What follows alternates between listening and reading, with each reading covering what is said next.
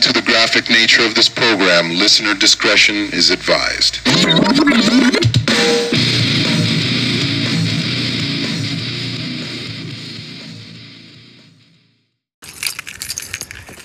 G'day, guys. Luke, Fly on the Wall podcast.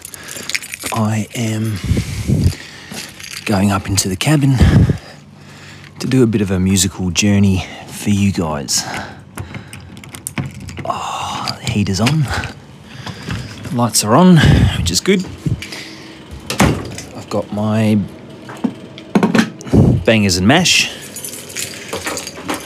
and also got some uh, Penfolds Club Tawny Port. Should be a good night, guys. Hope you enjoy the episode. Episode 163 A Musical Journey.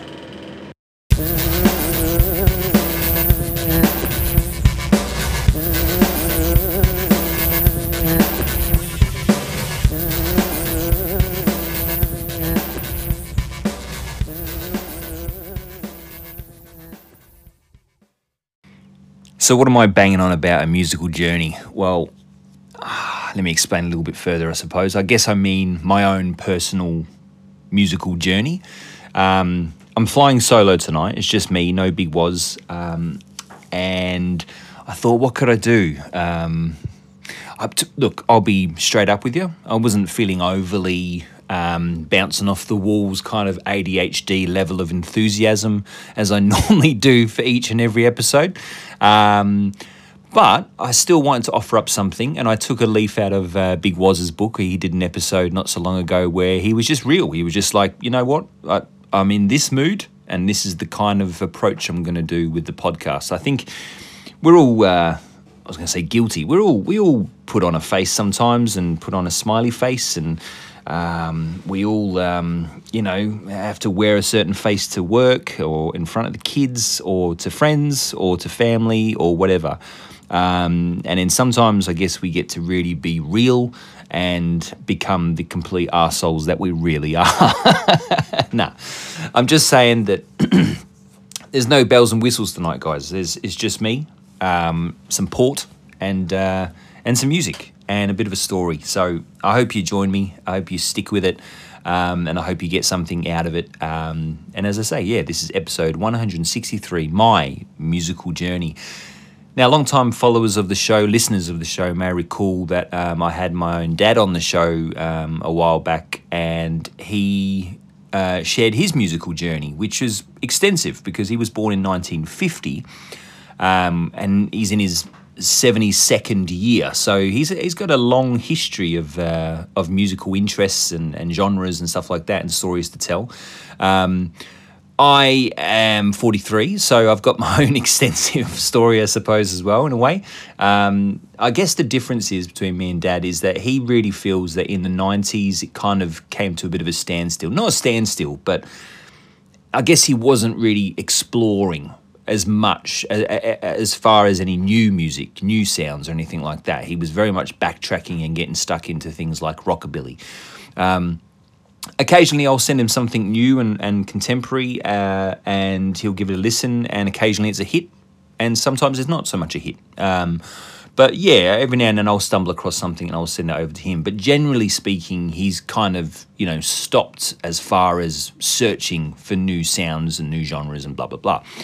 Um, whereas I feel like I'm still searching, still interested in exploring new sounds and genres, um, musical styles. Um, I, I, don't know if it's because maybe um, I'm a musician as well. Uh, I, I, it feels weird to say that because it has a has an air of arrogance with it, I suppose. But I, don't mean it to sound anything like that. It's just that I have a bit of a knack um, for for putting music together. Um, so I don't know if that's the reason why. I am still searching, still fascinated with things like it can be. Um, it could be tribal music, you know. It could be um, Egyptian style music. It could be um, new new tech, techno type sounds or whatever. God, I sound old, but you know, it could be anything really. And I, if it makes sound and it has the potential to be musical, then I'm interested. Is what I'm saying, I guess. Um, so yeah, I really hope you uh, enjoy the episode. as I sort of said before, it, it's kind of a, just a straight up, very real um, episode um, with bits of music in there, and you might learn something about me. You might learn something about music. Uh, who knows? So we'll go to a uh, quick break, and uh, and we'll get stuck into episode 163 proper.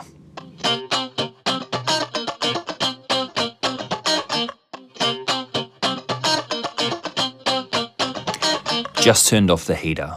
Um, it's freezing tonight, guys. So I just want you to know how much of a hero I am for turning off the heater and freezing my nuts off just for the sake of good audio quality. For you. Yes, you. All right. so let's go all the way back. I was born in 1979. Um, it was a good year, very good year. Um, probably didn't start really understanding or listening to any kind of music until the early 80s when I was maybe three or four, whatever, three, four, five. And my dad um, would play, purposely play songs for me. He had a huge collection. Mum and dad had a huge collection of music, but he would purposely play songs for me that were, you know, ones that kids, young boys in particular, maybe, might be a bit sexist, um, would enjoy there was one called Guitar Zen, which was brilliant.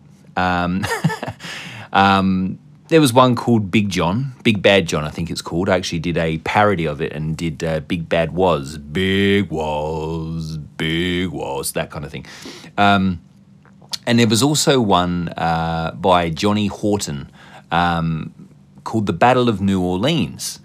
And you got to picture this little kid on the rug on a Sunday afternoon with his toys, with his soldiers spread all over the rug, um, and Dad playing this song to me, and me just going, wow, this really helps me play with soldiers.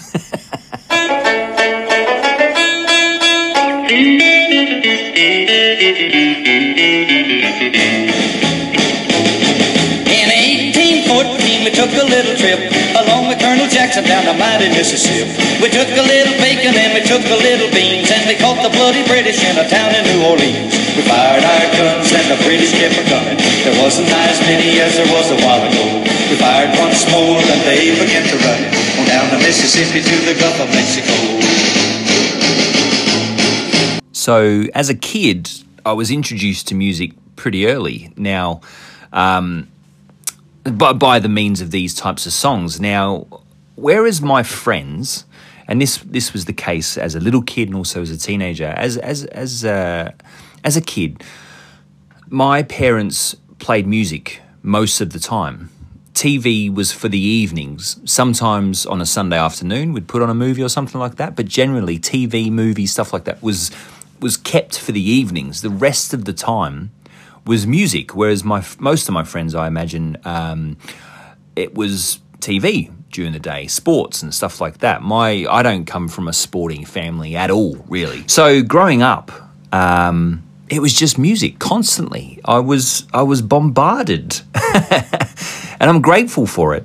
Bombarded by a vast array of different genres of music. Um, Mum and Dad had a beautiful range, a nice range of you know, classic 50s and 60s rock and roll and doo wop to country and western and reggae. Um, so I was, I was, it was a privileged upbringing because I got to hear the Stones, I got to hear the Troggs, I got to hear Bob Marley, Led Zeppelin. Uh, you know, quite a quite an interesting eclectic mix of music. And this was all while I'm sitting on the rug, playing with my cars, playing with my He-Men, playing with my soldiers, you know, doing my thing. And in the background, the soundtrack to my young life was all these classic songs, these classic musicians, brilliant musicians. Um, and I don't, I don't know, I guess it ingrained itself in my psyche, you know? like I said, I'm a little kid playing my toys, and I wasn't really listening, but I was listening. You know, does that does that make sense? Like, uh, I was hearing the songs, but I wasn't absorbing them as much as I did later on, I suppose. I also have uh, two older sisters, um, one of which was very much into R and B of the day. You know, not excuse me, not the old school R and B uh, so much, but more the modern day R and B. Well, modern day like '80s R and B, like Technotronic, um, MC Hammer, and Snap. You know, I got the power. Um, she was heavily into that at one time, my sister Julie. So I would hear that, and obviously I looked up to her. So it was a case of like, wow, I just want to listen to whatever she's listening to because she's cool, and I want to be cool as well. So I. Not ashamed to admit it. I would uh, get copies of these songs somehow, tape them from her or whatever I was doing, um, or probably stealing her tapes, who knows? Uh, and uh, playing on my little cassette recorder in my bedroom and dancing to these songs. Now, I don't know, I was probably dancing like a maniac, um, but I, you know, I imagined that the window and the curtain was a stage, like the, the crowd was out there watching me bust a move. when I'm like seven, eight years old, nine years old, you know, loving it. Um, yeah, so that's weird that I admitted that, but you know, it's all part of the journey. I guess looking back um, at those early years, um, it wasn't until much later in life that I really appreciated the fact that I was hearing all this fantastic music from such a young age. It really did embed itself in my psyche. I, I can't explain it any better than that. It, it, it became a part of me, just like, um, you know, like. Uh, watching some cool action movies, like watching um, war movies with my dad, or watching uh, cowboy movies with dad, or whatever. You know, these things have stayed with me as well. And the music just became such a huge part of who I was and who I would become, I, I guess, if you want to get philosophical about it in a way.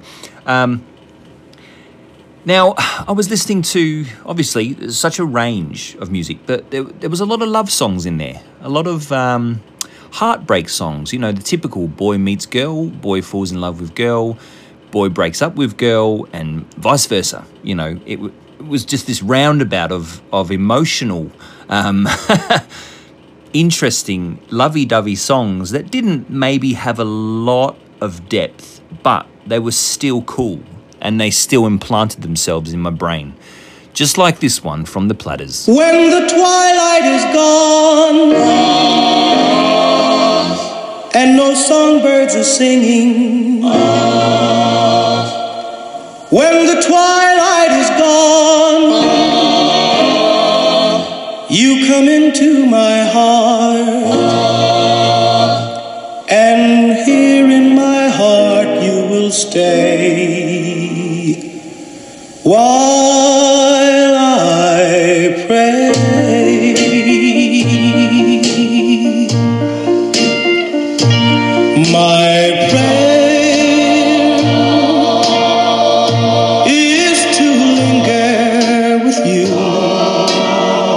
Now, one band that always seemed to be on the record player or the radio at, at least a few times a week were the Rolling Stones.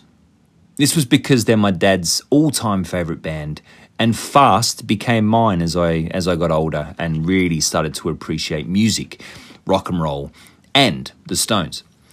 Mum being more of a, a mod back in the day, uh, dad was a rocker, mum was a mod. Look it up, people. Uh, she preferred bands like the Beatles, um, which are obviously fantastic as well. But one thing I learned very early on uh, from both of these bands was that many of their songs were covers of old blues songs originating from the United States. And that captivated me from a young age. I was like, oh, wow. So just because they're singing and playing a song on the radio doesn't mean it's theirs. It doesn't mean that they came up with it.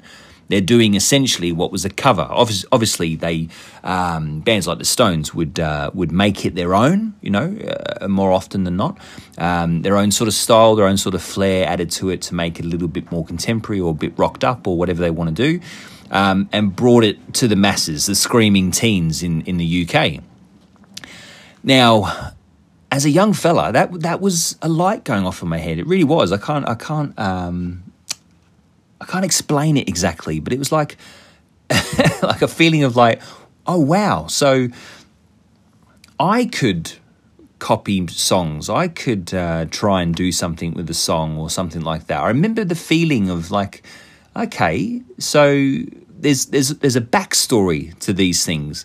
Whereas like a lot of the movies, unless they're a remake, a lot of movies you see they're they're a standalone movie. You know, Die Hard was Die Hard and Predator was Predator and all that kind of thing. There wasn't this backstory to them that had been done before. Yes, you know, we got remakes these days, but I don't know. It, it was yeah, I can't I can't explain it, but it was like a, a wow moment of okay, so this is cool, and obviously it it piked my interest. I was like, okay, so who are these who are these blues people then that are writing the original versions of these songs?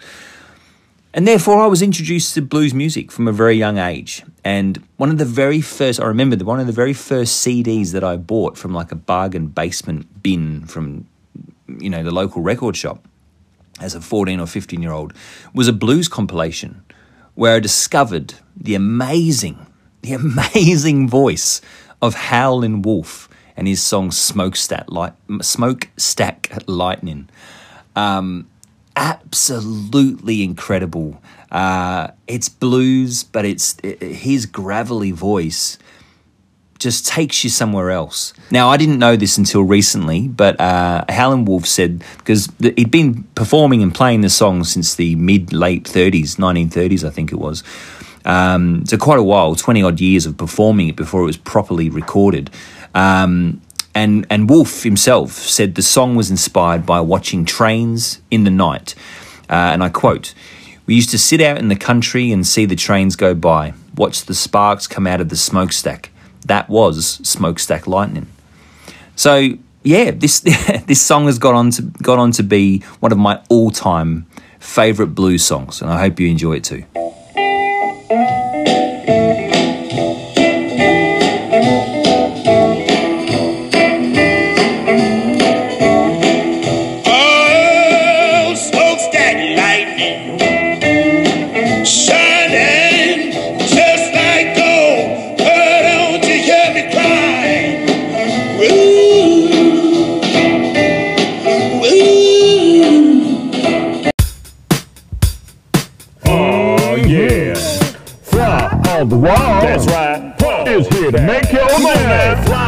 on the wall. Yeah. That's right, baby. Is here to stay. That's right. Fly on the wall, motherfucker. Yeah. Is here to stay. Come on, sing now. it. Fly on the wall. Come on, Dirty little motherfucker. Yeah.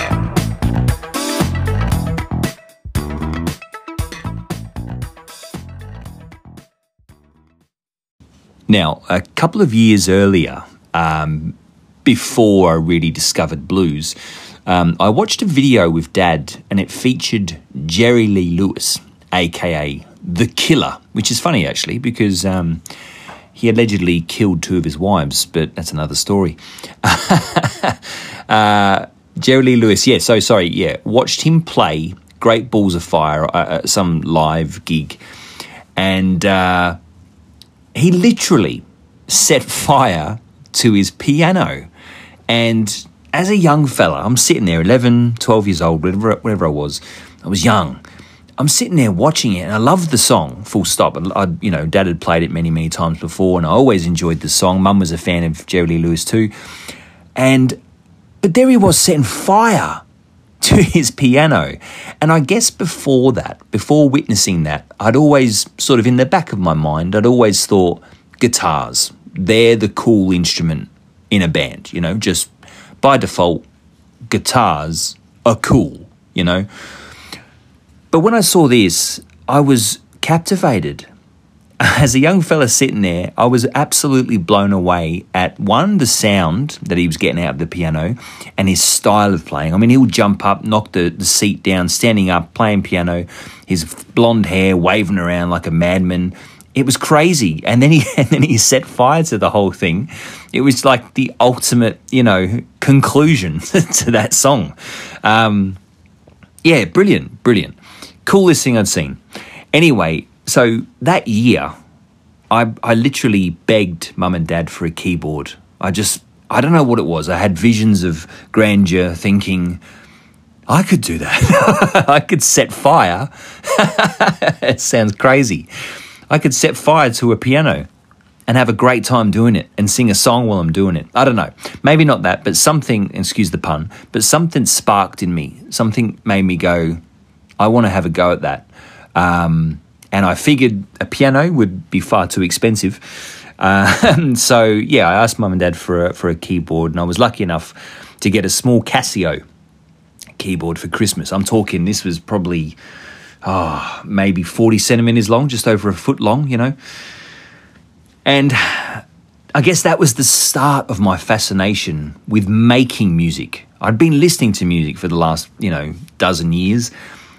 And then suddenly I literally had this thing at my fingertips and I could tinker with it. Now, I found out, much to my surprise, and I, and I suspect to everyone else around me, um, that I could, I had a bit of a knack. I could listen to a piece of music and then find the right notes keys on the keyboard. Um, now, now, bear with me, guys. I'm not. I'm not. I'm really being careful not to blow my own trumpet again. Excuse the pun. Um, but uh, yeah, it just seemed to be this. It, it came easy to me. It, it, was a simple thing. It like again, this is sort of hard to explain, but it was like. Um, I don't know. I don't know. It was like uh, walking a straight line. I didn't understand why no one else could do it. Um, anyway, one of the first songs I learned was uh, Love Me Tender by Elvis Presley. And I remember mum being completely shocked and asking how long it took me to learn it. And I said, I don't know, like five minutes. And she sort of raised her eyebrows and she tested me by finding another tune. I can't remember um, what it was now. But she found another song and said, okay, copy this one. And I did. Within minutes, I, I listened to the song, I found the notes, and I just played it. Um, and like I said, it, for me, it was just very straightforward, very simple sort of thing. I was, and and I, I guess, and again, not to sound arrogant, but I was I was shocked that no one else in my family or close circle sort of thing at that particular time could do that. Like I was like, how can you not? How can you not hear it? How can you not hear it? I remember saying that. And I guess this is a bit a bit cheesy, but I guess it was the first time that I felt special, that I felt I could do something, me Luke, could do something that no one else could. And it was I don't know, it was a kind of a a magic feeling. Um, yeah, I, I guess it uh, made me feel a certain way, you know, and that was kind of that was kind of cool.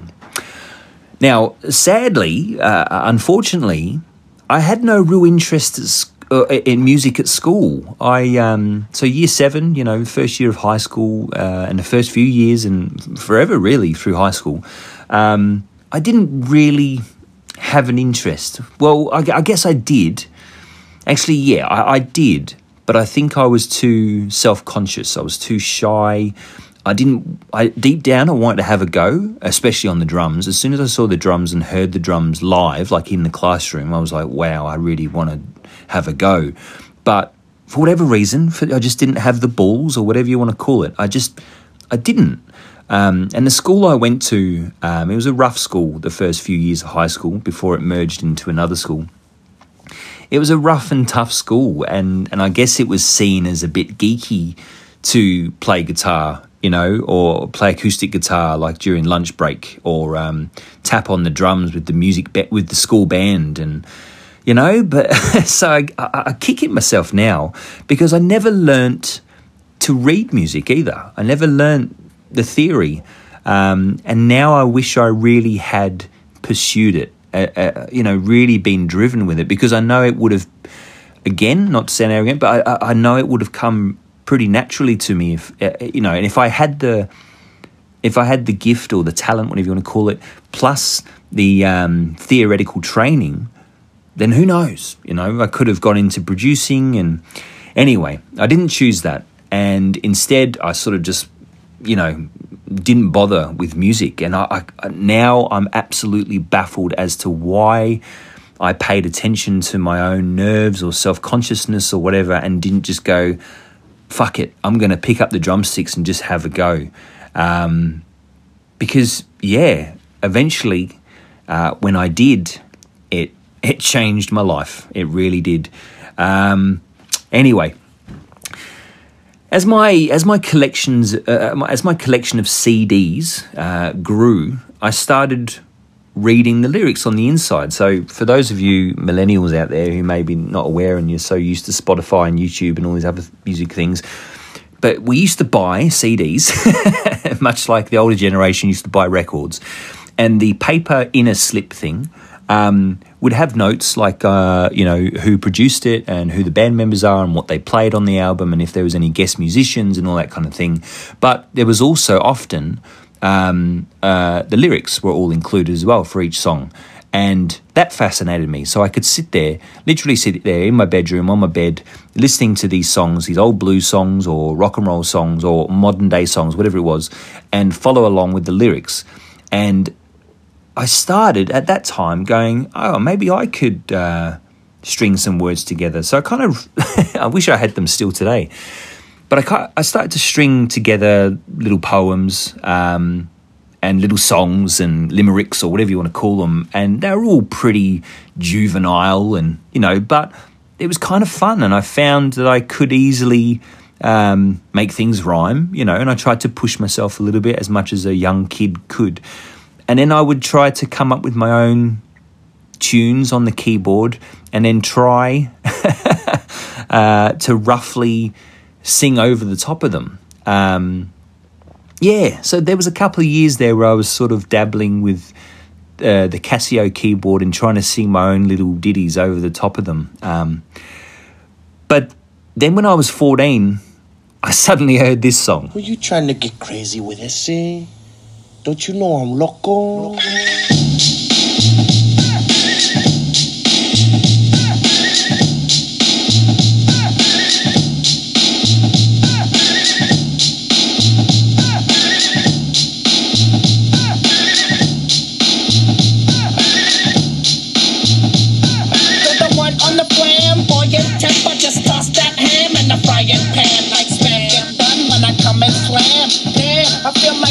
Son. Don't make me. Hectic, text with the check. Got me going like General Electric. Yeah, the lights are blinking. I'm thinking it's all over when I go out drinking. Oh, making my mind slow. That's why I don't with the big four oh, bro. I got to maintain. Cause a like me is going insane. Insane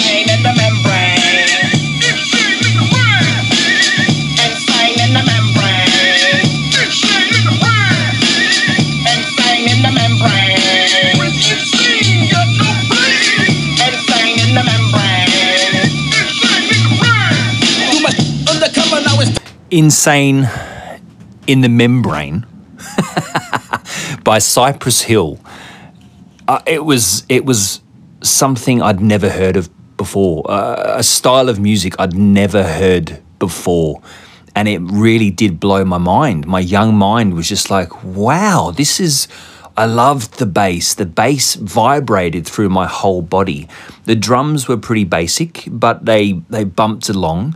Um, the main lyric, the main vocalist, sorry, uh, very nasal but cool. And then you had the other dude coming in doing his section as well, which was a completely different timbre to his voice, uh, more of a gruff, deeper sort of sound. And the two just bounced off each other perfectly. And I don't know, I just went, wow, this is brilliant. And went out and got the album, um, Black Friday, the album, the album's called. I think it was their Cypress Hill's second album. And loved and still love every single song on that album. It was uh, it's a, like a dark hip hop album, and and again, it was different from anything I'd heard. You know, I, at the at the that, that precise time, I was still listening to everything from Technotronic uh, to Elvis Presley. So it was you know a bit of an interesting mix. You know, nothing wrong with that, but this was completely different to my young mind. I, would never heard anything quite like it. And I was hooked, hooked line and sinker straight away. And I, I bought that album, as I say, and I listened to it on repeat over and over and over again. At the time, as a 14 year old kid, I didn't really understand the lyrics. It was talking about uh, drugs and drug paraphernalia and gangs and women and all sorts of stuff, but I, I didn't really I had a vague understanding, but I didn't really grasp the concept. And plus, there was a lot of sort of, I guess, um, now um, this is layman terms, but there was like gang lingo, I imagine. now, as a as a as a um, you know a fairly sheltered um, kid in the suburbs of Australia, I didn't really know what gangs life was like or anything like that. But the music just spoke to me. It just it was just so cool and being young and impressionable, suddenly my clothes got baggier. suddenly I was wearing baseball caps. You know, suddenly I was trying to develop some sort of style clothing wise. And I, I, look back at photos now and go, wow, I, I, had no idea what I was doing. Look, to be honest, I probably have still no, no, no idea when it comes to fashion. But yeah, I look back there and go, Jesus, like there, it wasn't really me. You know, the music was definitely me, but the look wasn't wasn't really me at all. The next big change for me uh, musically, I guess, um, came when I started to listen to a band called Nirvana. I can't remember where I was or what I was doing when I first heard it, but I actually heard the In Utero album first. Um, but not long later, you know, listened to Nevermind and was hooked from from that point forward. The music was angry, it was angsty. Um, the band members were a little bit wild and kooky and funny, especially Kurt Cobain, of course. And I don't know, they and the music just spoke to me. Um, now, this was at a time, this was, um, I think, early, oh, it might have been, actually, might have been sort of mid 1994 to late 1994. Um, now, Kurt Cobain actually took his own life in April 1994, so I was a bit late to the party, but I don't know. Once I found them, um, especially uh, uh, myself and the gorgeous Glenn, um, a regular guest on the Fly on the Wall podcast. Um, yeah, especially us two. We we really got stuck into it. We ended up reading a book um, released not long after Kurt Cobain's death called "Come as You Are," after the song. And I remember sitting on Glenn's bed, and we sort of had a bit of a chit chat about the about the uh, the book and about the band and the music and all that kind of thing. And we kind of just looked at each other and said, "So, you know, bear in mind we're both sort of wearing baggy clothes and hats." and we sort of looked at each other and just went, "Did did you want to go grunge?" And overnight, literally overnight, we went grunge.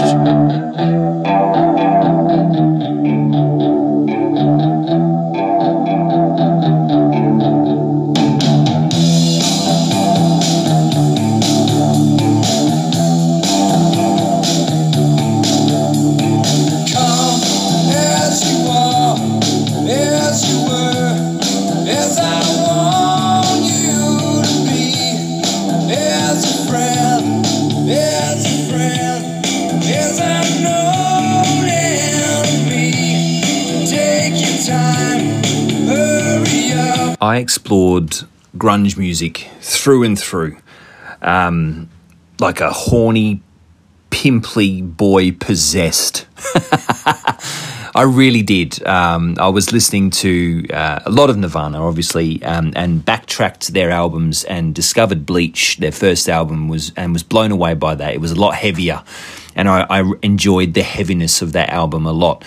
Um, you know, Soundgarden, um, oh, the Lemonheads, uh, yeah, Pearl Jam, um, the list goes on. Uh, Alice in Chains, you know, like, like so many, so many great bands came out of that that particular era.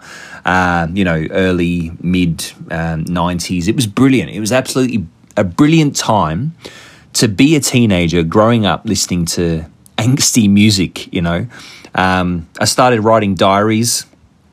Um, uh, and uh, you know, right, continuing with my poems and little songs and little notes on life and philosophies and all that kind of shit. I was I was the quintessential teenager, angsty teenager. You know, long hair, didn't give a shit. You know, but deep down, I kind of did.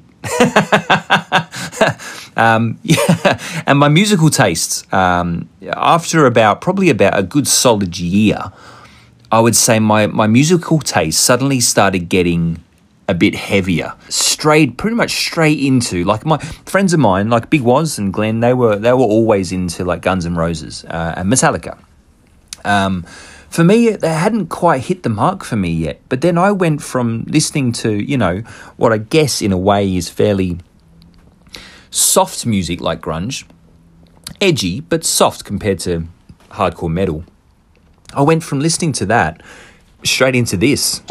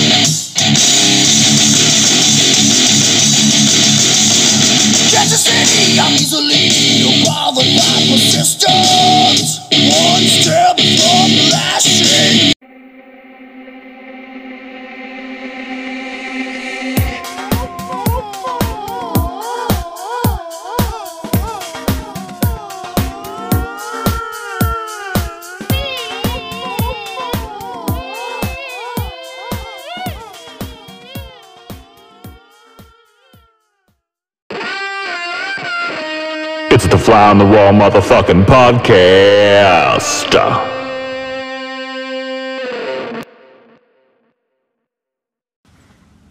that song, Walk by Pantera, came from a, an album called Far Beyond Driven. And I must have listened to that cassette. so like an old school tape cassette. I mustn't I must have listened to that over and over again, well over a thousand times. I remember it I listened to it so much. Now again, this is for the old school listeners, not so much the new school listeners. I listened to it so much that the tape began to hiss, to get a hiss kind of sound. That means the actual tape was wearing out, like it was getting, you know, far beyond driven. ah, see what I did there? Yeah, pretty clever. Anyway, so that was my that was my introduction to harder edged music and I I thoroughly enjoyed it. I really it, it spoke to me just as much as uh, Cypress Hill did, just as much as Howlin' Wolf did. Um, there was something about it that got me pumped. It was it was aggressive as well. Like you know, I was uh, full of testosterone and um, and hormones all over the place. Everything you know, uh, as a teenager, and I was 15, 16 at this time, and I I don't know it made me want to just go like scream. It made me want to jump. It made me want to punch. It made me want to run. It was cool. It was energetic. It was, yeah, it was gritty. It was savage. I loved it. Absolutely loved it. Anyway, it was around this time that me, Big Waz, the gorgeous Glenn, and the little Keith, our, you know, our two buddies, our brothers who uh, often join us on the show, we decided to form a band. So we were 16 years old in year 11, I think it was. Decided to form a band. I remember there being um, a lot of deliberation over the name. At one point, uh, little Keith wanted to call the band the Red Hoods, and he had visions of us coming out on some bright stage wearing red hoods. um, we ended up going with the name Skirmish, quite possibly because I was at the time I was obsessed with the idea of playing paintball um, one day, and uh, at the time it was also paintball was also known as skirmishing. So we settled on that name. Um, now uh, I might have told this story once before on the podcast, a couple of times maybe, but I'll tell you again. God damn it! Um, so uh, I was going to play because I played keyboards. I was going to play keyboards in the band. I wasn't over the moon about it, but one of them, one of my mates, sort of said, "Well, you got to think about the keyboards and organs in bands like The Doors or uh, uh, Faith No More." And I was kind of like, okay, yeah, I guess it can still be cool as a 16 year old guy in a sort of a punky, grungy band. I don't know. I, I, wasn't over the moon about it. Um, and Glenn was going to play drums. Now, he went home, asked his parents if he could get a drum kit and play it, and they said, hell no. Absolutely not. So that gave me a window of opportunity to go home and ask my parents and said, you know, could I get a drum kit and have a bash? And obviously, I've been playing this keyboard every single day pretty much. I'd throw myself into the drums, you know, really sold the idea to them.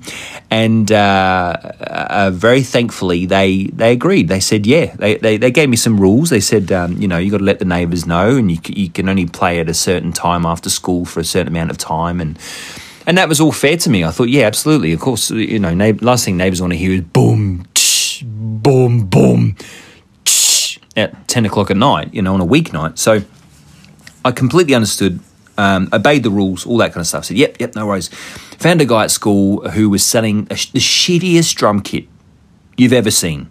Um, it was blue, it was metallic blue, that was cool but it was a piece of shit. um, the bass drum was only one, I can't remember the size, but it was a smaller size. Um, I think it only had one tom, one snare drum. The snare drum was cheap, like cheap and nasty. Had a real kind of like, it sounded like you were, you had a spatula and you were hitting a tin foil tray. It's kind of like a to the snare rather than a um, anyway, it you know what? I didn't care. It was a drum kit, and it was the start of something incredible for me. Um, now I took the uh, I took the drum kit home, picked it up from school, took it home. Um, set it up in the garage, and I was super excited. Um, sat down behind it, and I was like, uh, "What do I do?" I was completely lost. So I ended up. Go- I sort of banged around a bit and sort of really had I was completely naive like I had no understanding of what I was meant to do was I meant to play tunes you know I didn't have the faintest idea what I was supposed to do was sitting behind a drum kit I think I I put my foot on the on the bass drum on the kick pedal and I just dun dun dun dun dun I did that for ages you know just dun dun dun dun. And then maybe threw in a snare as well.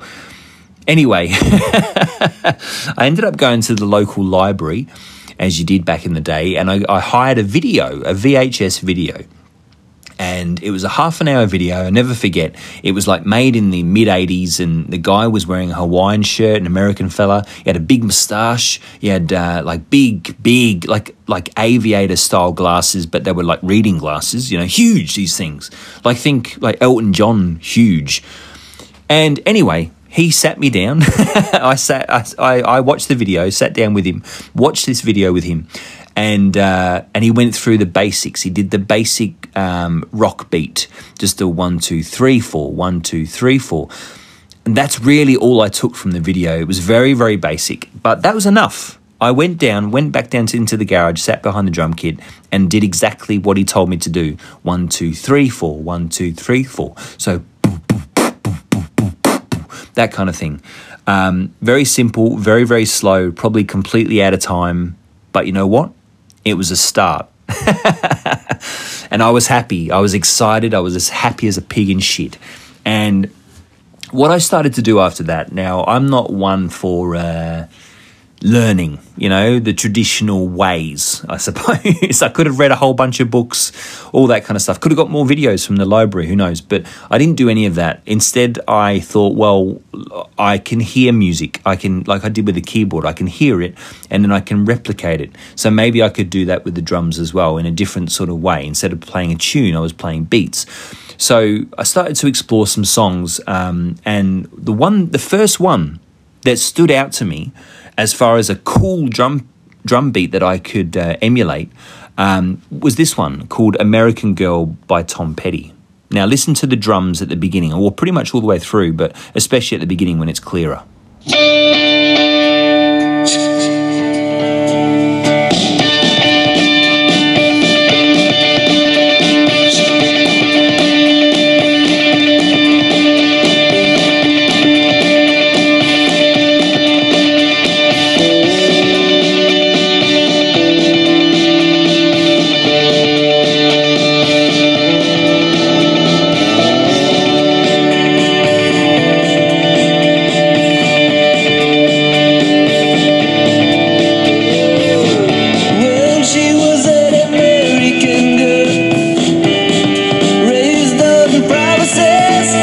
So a fairly straightforward beat, um, but a little complicated.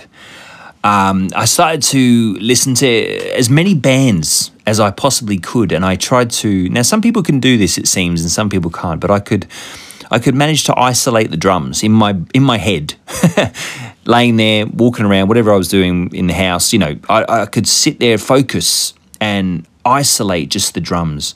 I could hear the hi hat. I could hear the splash cymbal. I could hear the bass drum. I could hear the snare, the toms, everything. I could isolate it away from the guitars, bass, vocals, backing vocals, keyboards, whatever was going on. I could just hear the drums and I would listen to a piece of music and then try to replicate it. Listen to another song, the beats, and try to replicate it over and over again. I think initially I got settled, a little bit settled in my comfort zone, I suppose. And then little Keith, bless his cotton socks, he pushed me by saying, mate, you always played the same beat. and that was enough for me to go, yeah, he's right. I need to push myself and make sure I step up. And I think I did very in in, in um, baby steps. I did. now I uh, not long after that, not long after that kind of period in time, I discovered a band called Snot. Now, you ask anyone, pretty much anyone, no one's ever heard of this band. Snot. Again, it was like I did with the blues compilation disc back in the day. This was another bargain basement bin find, and it was just like, wow, this is absolutely brilliant. Why had I never heard of this band before? And the reason was the lead singer had passed away after the very first album had been released. So very sad. And they never, they, they sort of tried a little bit um, after that, but they never really hit the same sort of magic as they did in their first album called Get Some. The very first song on the on the album is called Snot. It's, it's the title album, title song, sorry. And there's a a drum solo in the middle um, that is absolutely brilliant and masterful in every single way. And it's one of my all time favorite drum solos. I'll play it for you in a second. Um, I've tried to isolate the the solo as much as possible, but there is a bit of the song. Actually, no, bugger it. I'll play the whole first part of the song you'll hear the drum solo and then it will kind of end after that. The bass in this particular song, and actually the whole album is really, really funky and cool as well. The whole the band is a mix of sort of punk metal um, mixed with some funk. It's such a brilliant album, probably one of my all-time favorite favorite albums. So the band is Snot. The album is called Get Some, and yeah, do yourself a favor and go and find it and listen to it. But pay careful attention to this drum solo. Say something for the record. Tell the people what you feel. Fuck the record and fuck the people.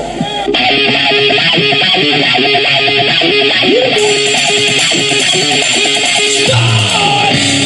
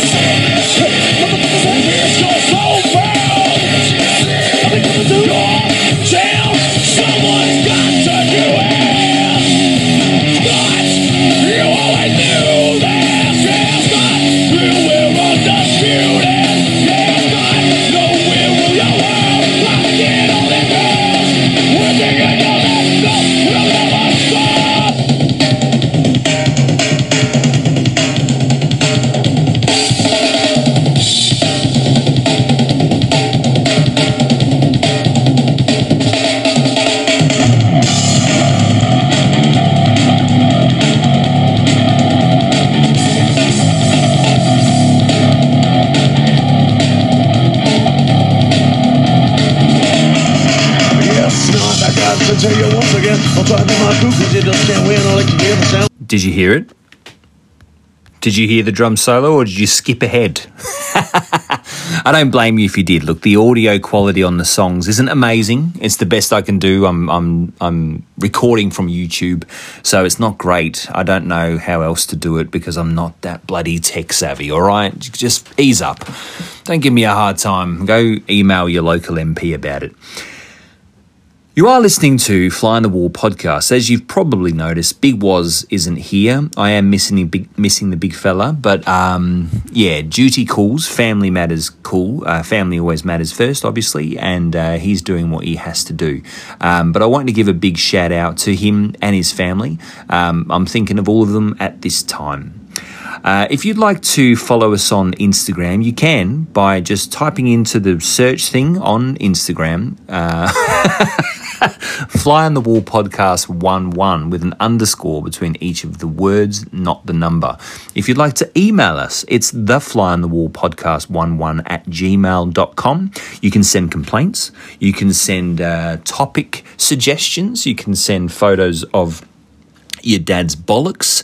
Um, you can send us a playlist of songs that you'd like us to peruse. You can pretty much send us anything and everything you want. We've had people send us stories about cucks. We've had people send us photos of them on the toilet.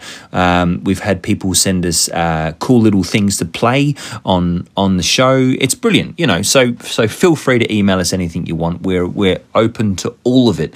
Um, we especially hope that someone sends in a complaint because we'd love to read that on air and have a good laugh. Um, now, back to the musical journey in episode 163. So, after discovering bands like Snot, for example, and getting pretty heavy with other bands like Pantera, I eventually stumbled across a band and a, a completely different style of music uh, called Sepultura, who had a, a metal tribal sound. I believe they originate from Brazil, and their sound is like none other. It's, it, well, I'm guessing there's there's copycats now, but back in the day, in the '90s, um, this band stood out because they were heavy as all hell, but they they incorporated traditional tribal drums, and it was amazing for me as someone a fledgling drummer. Um, it was really exciting to hear. I was like, okay, so I'm I'm. I've just learned the basic rock beat, and then now I'm hearing these crazy, wild, hardcore tribal drums.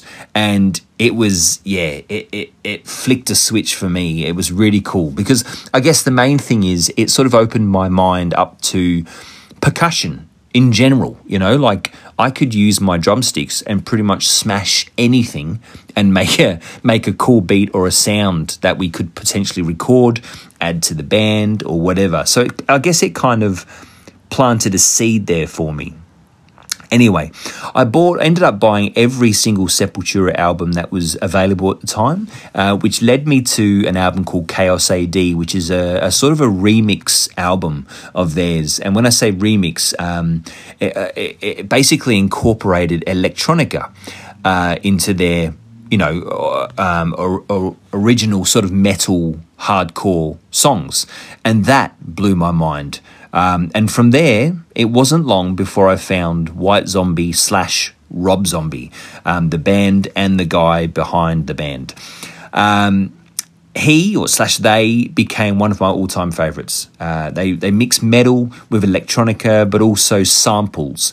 Um, now, if you don't know what samples are, it's basically a uh, a snippet of something. So it could be a snippet from a movie, could be a snippet from another song, could be a snippet from a newsreel, anything really, a, a, radio broadcast or anything like that. And they, they incorporate that into the song and make it part of the song, part of the magic. And uh, it's, yeah, it's, it's brilliant. And uh, one of my all time favorite songs from White Zombie is Supercharger Heaven.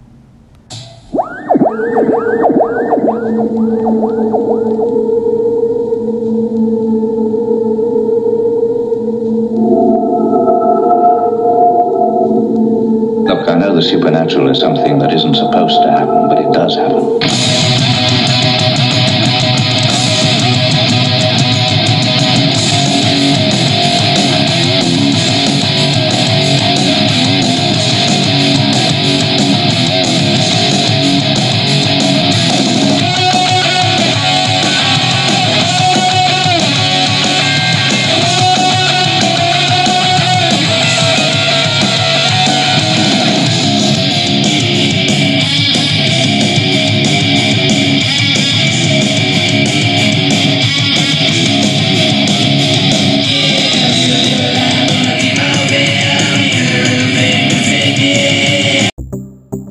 Is Jamingus from Instagram, and you are listening to the Fly on the Wall podcast with Luke and Big Waz.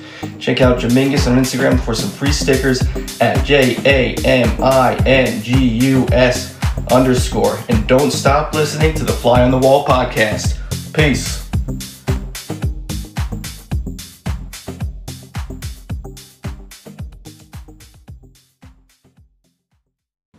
So, meanwhile, um, behind the scenes, I suppose, um, away from all the heavy, chaotic music, um, and my judgmental mates, no, they wouldn't have cared.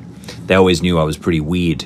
Um, I was also exploring other things like old country music, like Hank Williams and Johnny Cash, and a little old school jazz like Ella Fitzgerald and Billie Holiday. Um, yeah, a complete contrast to Sepultura, Rob Zombie, uh, Metallica, you know, all these kind of heavier bands, Pantera that I was listening to. Slipknot as well, another big, big one for me, especially the drums. I was hungry for um, for all types of music, I guess, and loved the fact that there was so much to explore. Loved the fact I would never get my fill. You know what I mean? Like there was always something new and exciting to find. There was always something new being released as well. So I had all this back catalogue of music to still dive into, but also had all this um, current stuff that was being released too. So I was a I was a kid in a candy shop. As far as the band Skirmish was going, we'd settled on a punk metal sort of sound, which, um, although very amateurish, was actually quite good. I think I think the best part about it for all of us was that we were doing something for one, um, but two, it was actually sounding like music. We were making cohesive songs simple ones, of course, but they had verses and choruses and even the odd solo here and there. The songwriting was all quite juvenile, but fun all the same. Um, we were 16, so we had songs like Eat Me, which was all about oral sex. uh, we had some more heartfelt ones, uh, well, sort of, um, like uh, like our song "Lost Rabbit," which was more about, uh, which was about a friend of mine um, who had moved away. A friend of mine called Simon. Um, the main thing was it was shitloads of fun and kept us out of trouble. Um, well, some of the time, I guess. Um, as well as the songs, uh, lots and lots of songs, really. Um, I started. Uh, I was I was still heavily involved in writing diaries. I, I was constantly um, had my head in these books. Um, uh, and I guess the subject matter would sometimes get a little dark, uh, mostly sort of angst stuff um, that a lot of teenagers went through, go through, but also lots of other things as well going on in my personal life. I found writing it down helped me, um, but then I started adding some of the diary content into songs, which kind of helped even more. Um, yeah, it was weird. It was around this time that I started listening to a lot of Marilyn Manson as well. Now he's in the he's in the newspapers at the moment uh, for being a bit of a cockhead. So I won't say much about him and I won't play any of his songs. But um, needless to say, listening to that type of music, shit got even darker for a while there for me, um, for better or worse. Uh, but I, you know, it kept my mind buzzing. Towards the end of the 90s, uh, grunge had been left on the shelf and Skirmish had disbanded, unfortunately. We had a good we had a good slog though, we had a good run.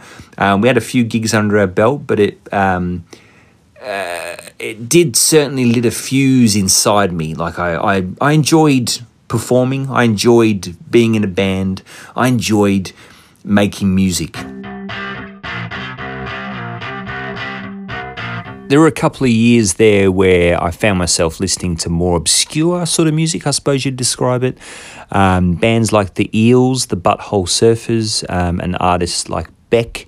Um, quirkier, sort of, yeah, out of the square, out of the box kind of music. And it was interesting to me. I like the simplicity. Say, say the Eels, for example.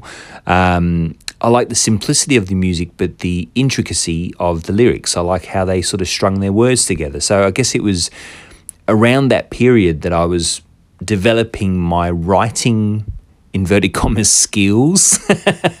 um, yeah, trying to trying to push myself lyrically, even though there was no band. Um, I, I, don't know. I was still writing. I, I mean, I would go to work and um, I would come home, uh, you know, work all day, but come home from work, and my pockets would be filled with these scrap notes of lyric ideas, vocals, and song ideas, and all sorts of things, poems, and yeah, just yeah, literally, my my pockets were full of these these notes. You know, it was madness.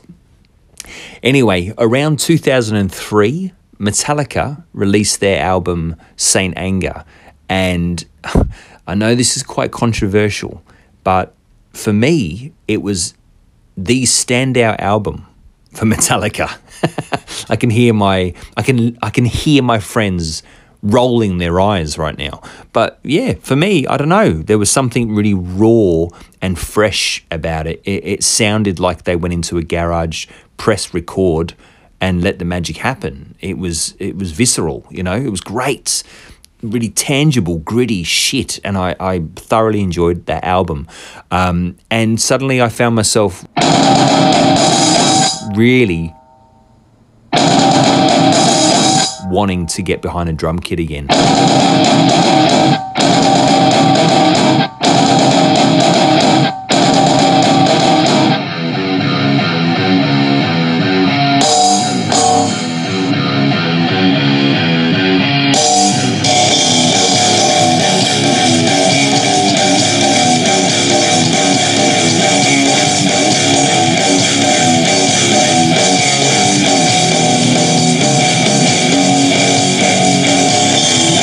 So it had been a few years since the first band had ended, Skirmish. Uh, some of us had married, bought homes, had kids, but suddenly we were back in the rehearsal studio with a slight change.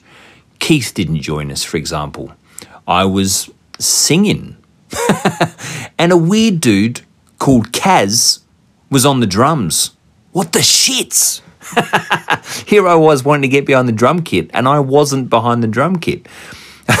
Crazy. We had two rehearsals. Um, sorry, he had two rehearsals with us, um, which was great. We had so much fun. We thought there was, you know, real chemistry there. Um, we were buzzing. It felt amazing. Uh, my singing wasn't amazing, to be honest, but I think I held my own and then Kaz dumped us like a bag of shit. Um, he was off. He was done. He couldn't be bothered. He wasn't interested, and we were probably pretty heartbroken. Uh, what were we to do? Quit? Nah. We sort of pushed on in our uh, uh, the best we could. I bought an eight-track digital recorder that actually produced a CD too.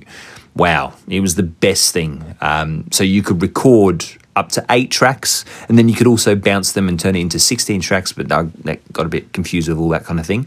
Um, and it was fantastic. And at the end of it, we had a CD as well. It actually print out a CD for us. So it was cutting edge as far as we were concerned.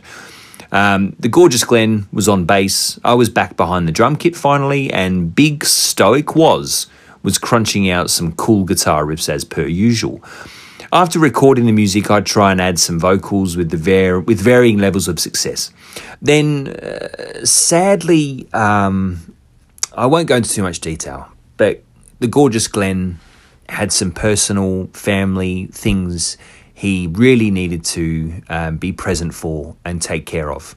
And obviously, Big Waz and I were understanding and supportive of, of that. Um, like I said, I won't go into it too much, but it but it changed the game as far as the band went, and and obviously that came like I mentioned before, family first, so the band was secondary anyway. Warren and I sort of pushed ahead though, but we couldn't really do the punk metal thing. Um, we didn't have a bass player. Uh, I was sort of doing some drum stuff, but really. Um, we kind of evolved into this weird, soft, quirky uh, acoustic duo. It, it was kind of cool, but at the same time, it didn't really feel 100% like us. Um, yeah. And then Warren, and something really cool happened. Warren, Big Waz, went to the Pyramid Rock Festival, which is a sort of a blues and roots festival here in Australia, and discovered Ash Grunwald.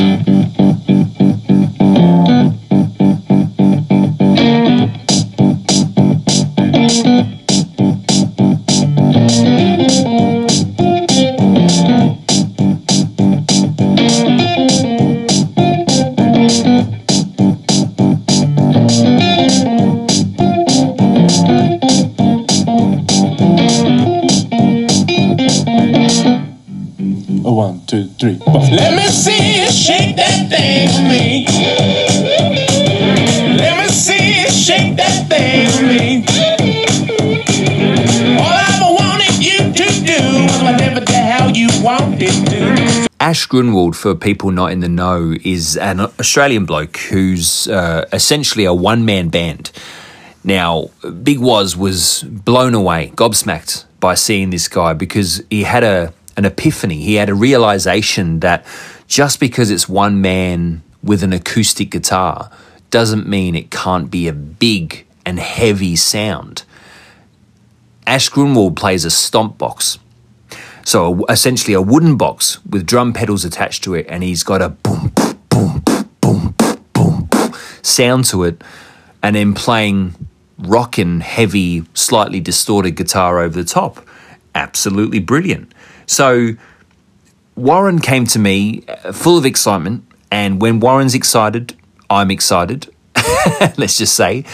And he said, Oh, he told me all about Ash Grunwald, to- told me all about Pyramid Rock Festival, and he also told me he's going to build a stomp box. And I was a bit, I guess I was a little bit dubious. So I was a bit like, I don't know, really know what you're talking about, but I'll go with it. Sure, no worries. Anyway, sometime later, he turned up with this wooden box uh, made of plywood um, with some drum pedals attached and uh, some uh, little tiny cymbals. You know, it's what a, obviously you know what a tambourine is, guys.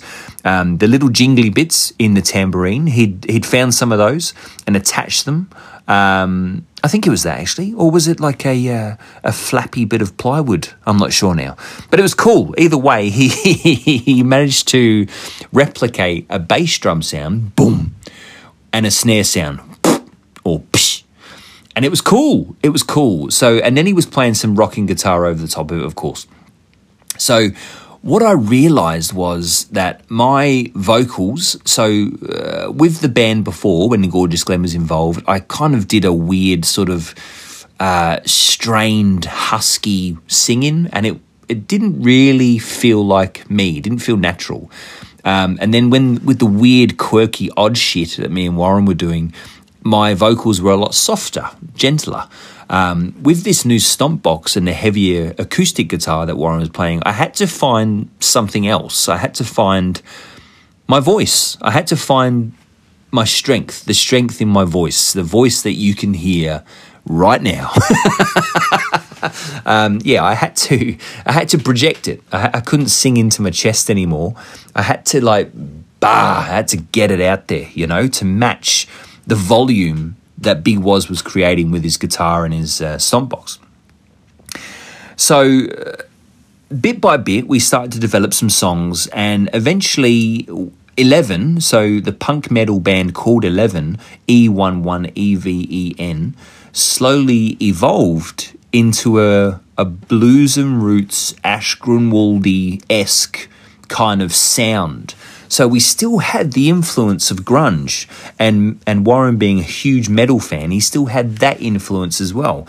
There was my influence coming from things like uh, the blues music and and and and reggae and all sorts of other stuff that that had influenced me over the years, um, and we became this two piece blues and roots rock slash rock um, duo uh, you know, a band. We were a band, and it was cool, and we were having fun, and we'd jam every every now and then, or once a week at least, and all that kind of thing. And for the next little while, we just sort of got together in the garage at my house or at his house, and we jammed. We played these songs that we sort of collected that I'd written. I'd written the lyrics, sorry, and he'd written the music, um, and we'd give ideas and go, we could do this and we could do that.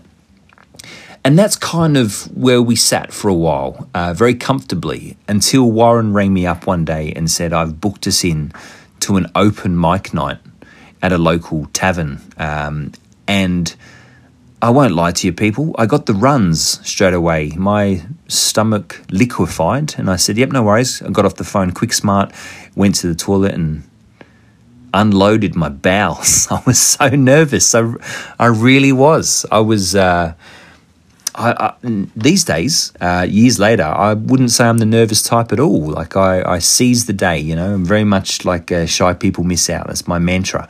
And uh, but at that particular time, I was like, oh my god. I was excited, but at the same time, I was like, oh shit, I don't know if I can do this. But Big Waz had booked it in. So it kind of had to happen. And you know what?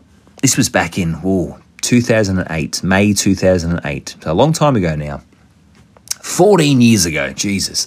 Um, and that particular night, I still, my stomach was full of butterflies. I was really nervous. Um, Warren actually surprised me by um, buying a, a djembe, which is a tall bongo drum for me to play as a bit of percussion while he sat on his box. I would play this djembe.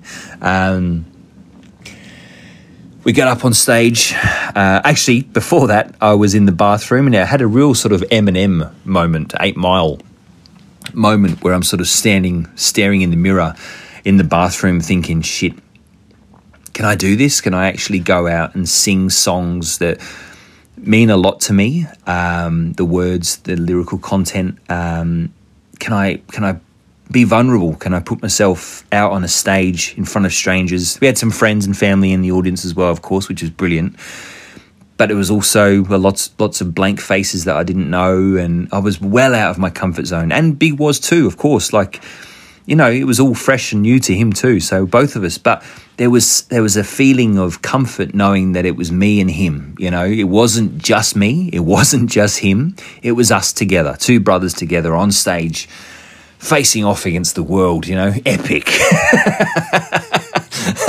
um, and it went perfectly it was actually a really, really great night. I was definitely nervous. I definitely didn't have the confidence that I have now, and that, and that I developed over year, over the next the course of the next few years, playing gigs together, talking to the audience, interacting. You know, I didn't do any of that that night. I just sort of like said, "Hi, we're Eleven. My name's Luke. This is Warren," and off we went with our songs. We played, I think, four or five songs. Um, and it was so much fun. It was it was a great reception from the audience. They they really kind of dug what we were doing, and we couldn't be happier. It was yeah, we we thoroughly thoroughly enjoyed ourselves.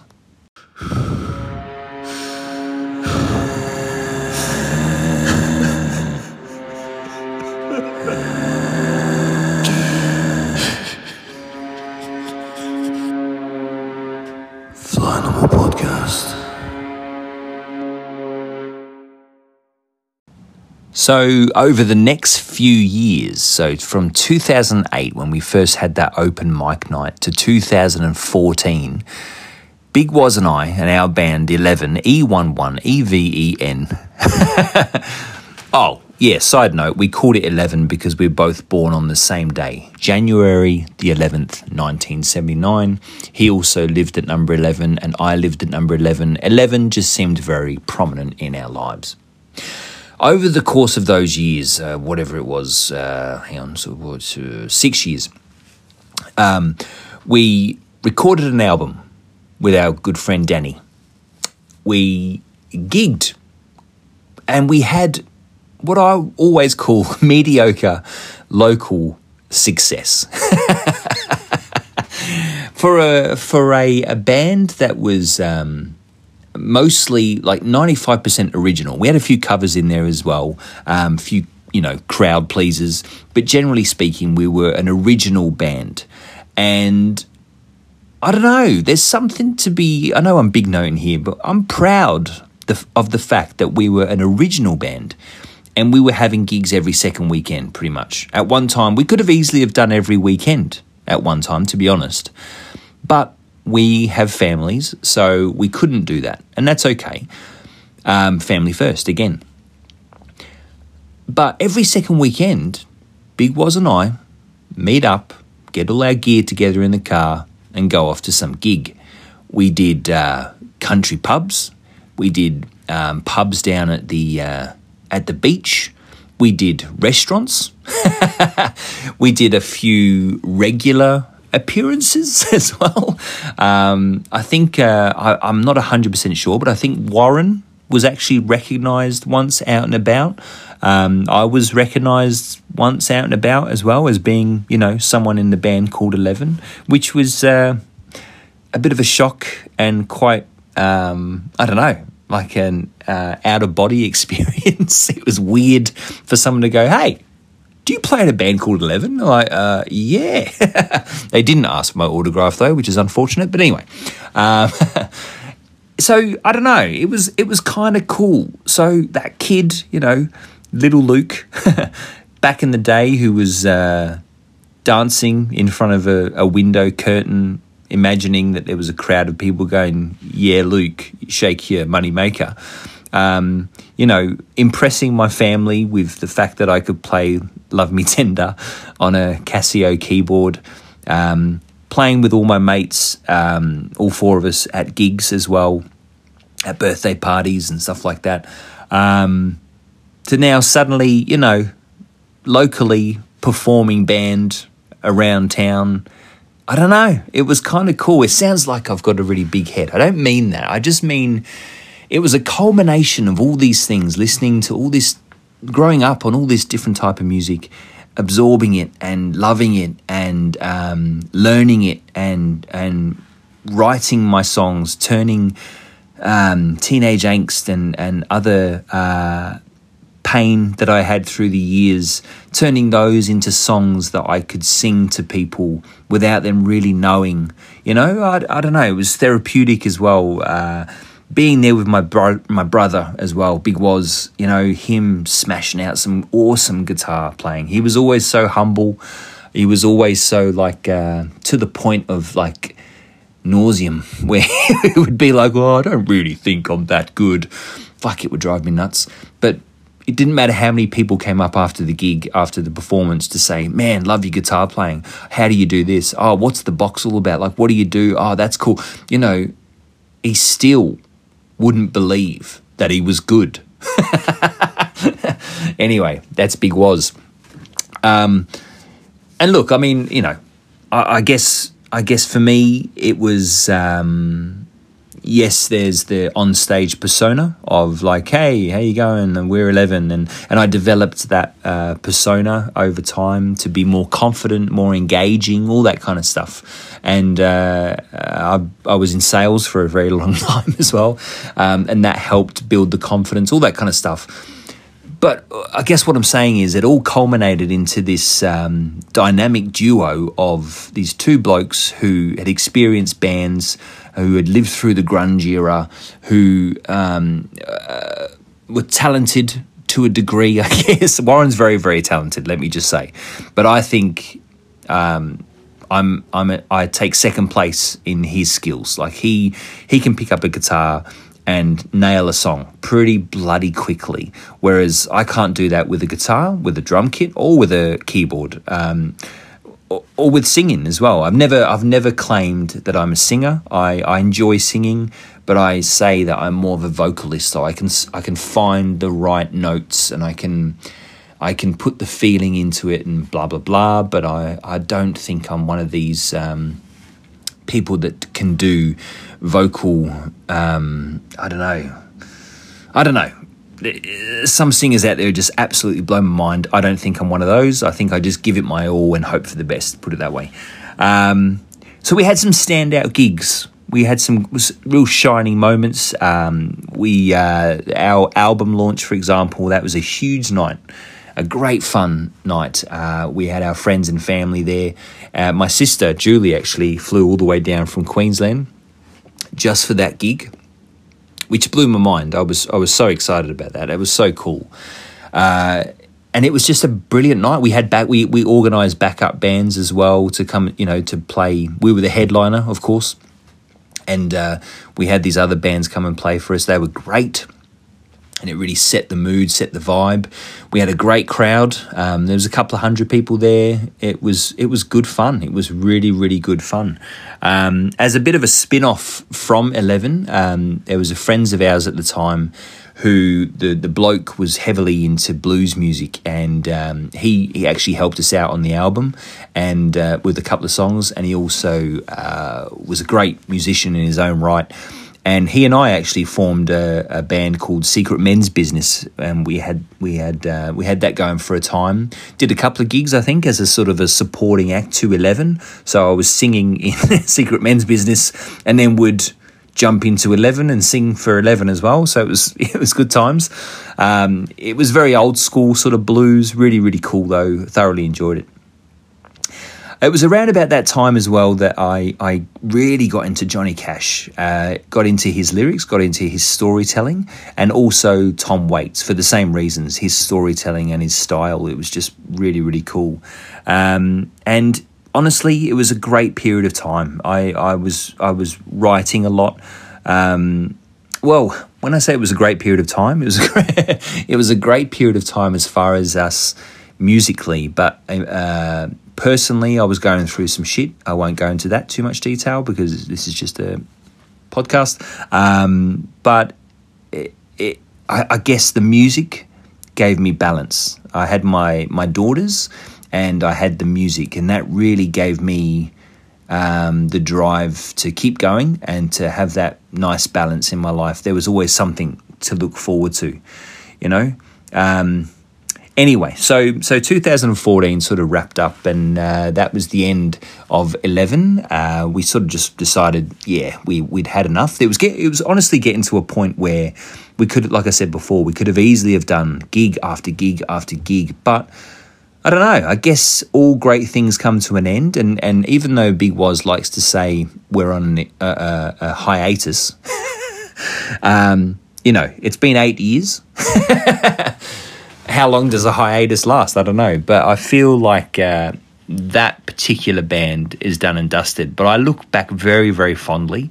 We had some great nights. We really did. Um, I do have some regrets as well because I often left Big Waz to do all the setup and, and the heavy lifting while I was, uh, inverted commas, you know, um, networking and getting to know the audience and having a few pints of lager, basically. Um, but I think towards the end there, I started to go, hang on a minute, this is unfair. I need to uh, help Big Waz out with setting shit up. Um, but yeah, it was I was a bit nuts back then. What can I say? Um, so then that was the end of 2014, and then the music stopped. It really did. But then after a, again, I won't go into too much de- detail, but then after a very, very sad, life changing event um, for one of our mates, and for all of us, but one of our mates in particular, um, we reformed the old band, the old lineup of Skirmish. Me, Big Waz, The Gorgeous Glenn, and Little Keith. And now to this day, 2022, we've been getting together, so for the last five years, as often as we can, not because we want to do gigs, not because we want to release an album. It's just simply for fun. It's just simply for camaraderie. We love it. We have a lot of fun doing it. Um, we really, really just bounce off each other really well. Um, and it's good. It's a bit of escapism as well. We have a bit of a laugh with each other, but it's mainly about smashing out some tunes. Um, the music has definitely got heavier. I don't know why, but it just has, just naturally evolved into some sort of heavier sounds. Um, and it, yeah, it's just great fun. Uh, on the side of that, Big Waz and I, we still jam together occasionally. Um, usually it's sort of a weird, swampy blues kind of stuff that we're doing. Um, but we also do the odd cover here and there too.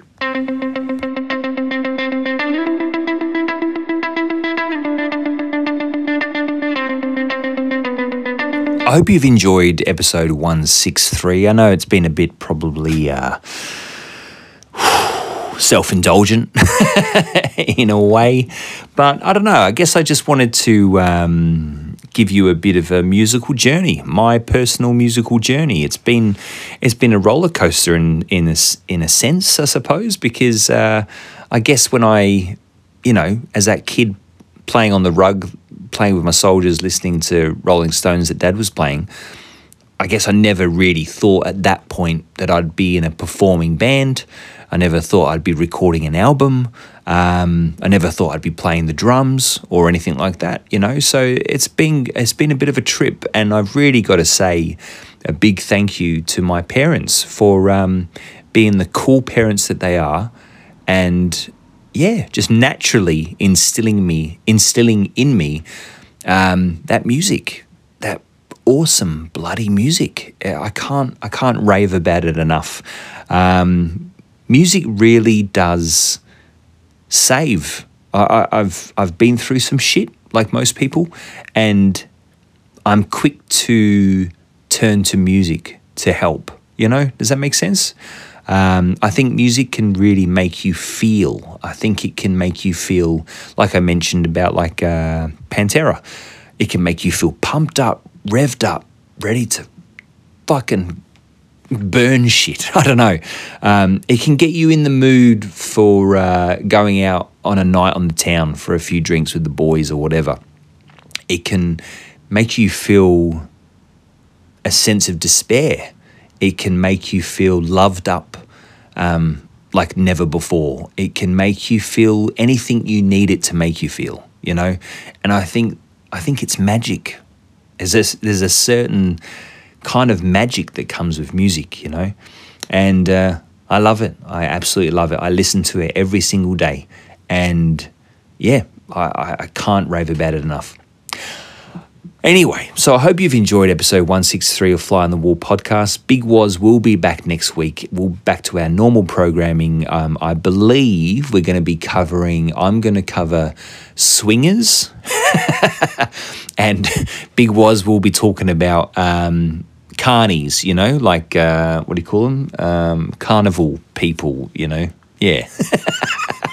it should be fun, I'm sure. We have fun no matter what we're talking about. We could be talking about the color of bricks and we'll make it a good time and have a good bloody laugh about it.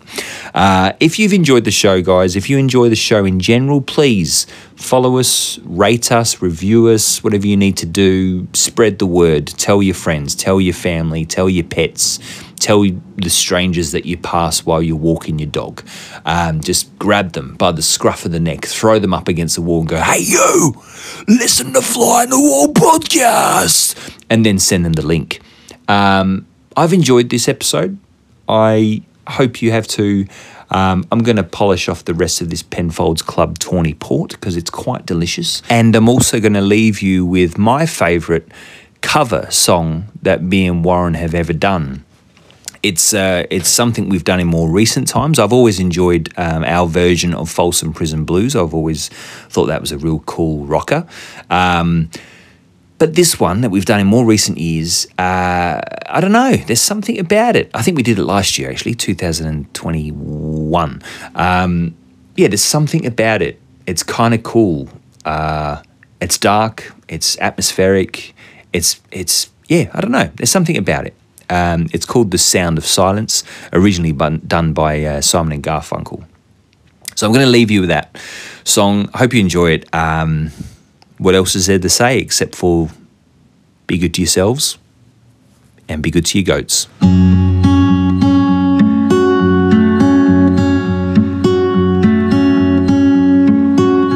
Hello, darkness, my old friend. I've come to talk with you again. Because a vision softly creeping in seeds while I was sleeping.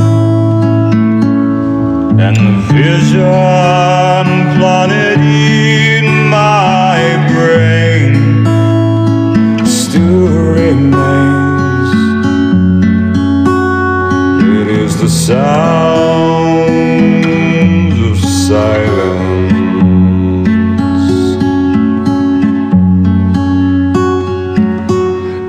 Restless dreams I walked alone. Narrow streets of cobblestone. Neath the halo of a street lamp I turned my collar to the cold and damp. When my eyes were stabbed by the flash of a neon light that split the night and touched the sound of silence.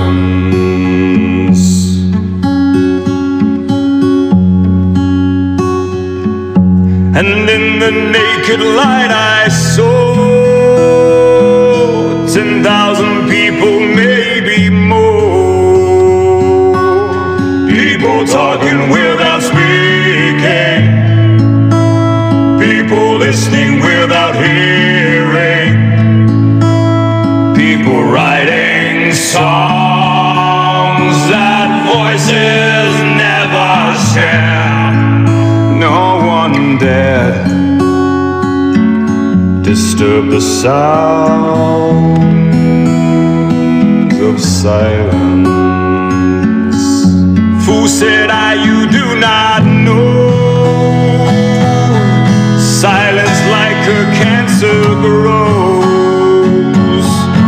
Hear my words that I might teach you.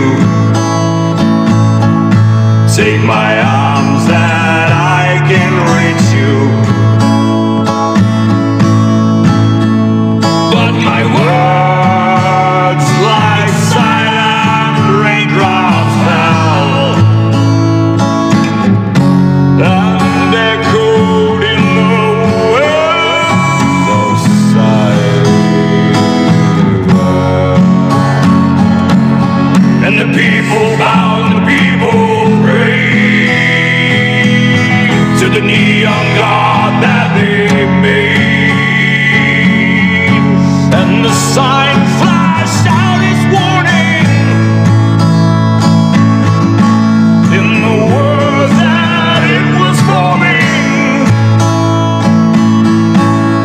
the sign said the words of the prophet are written on the subway walls and tenement halls whispered in the sounds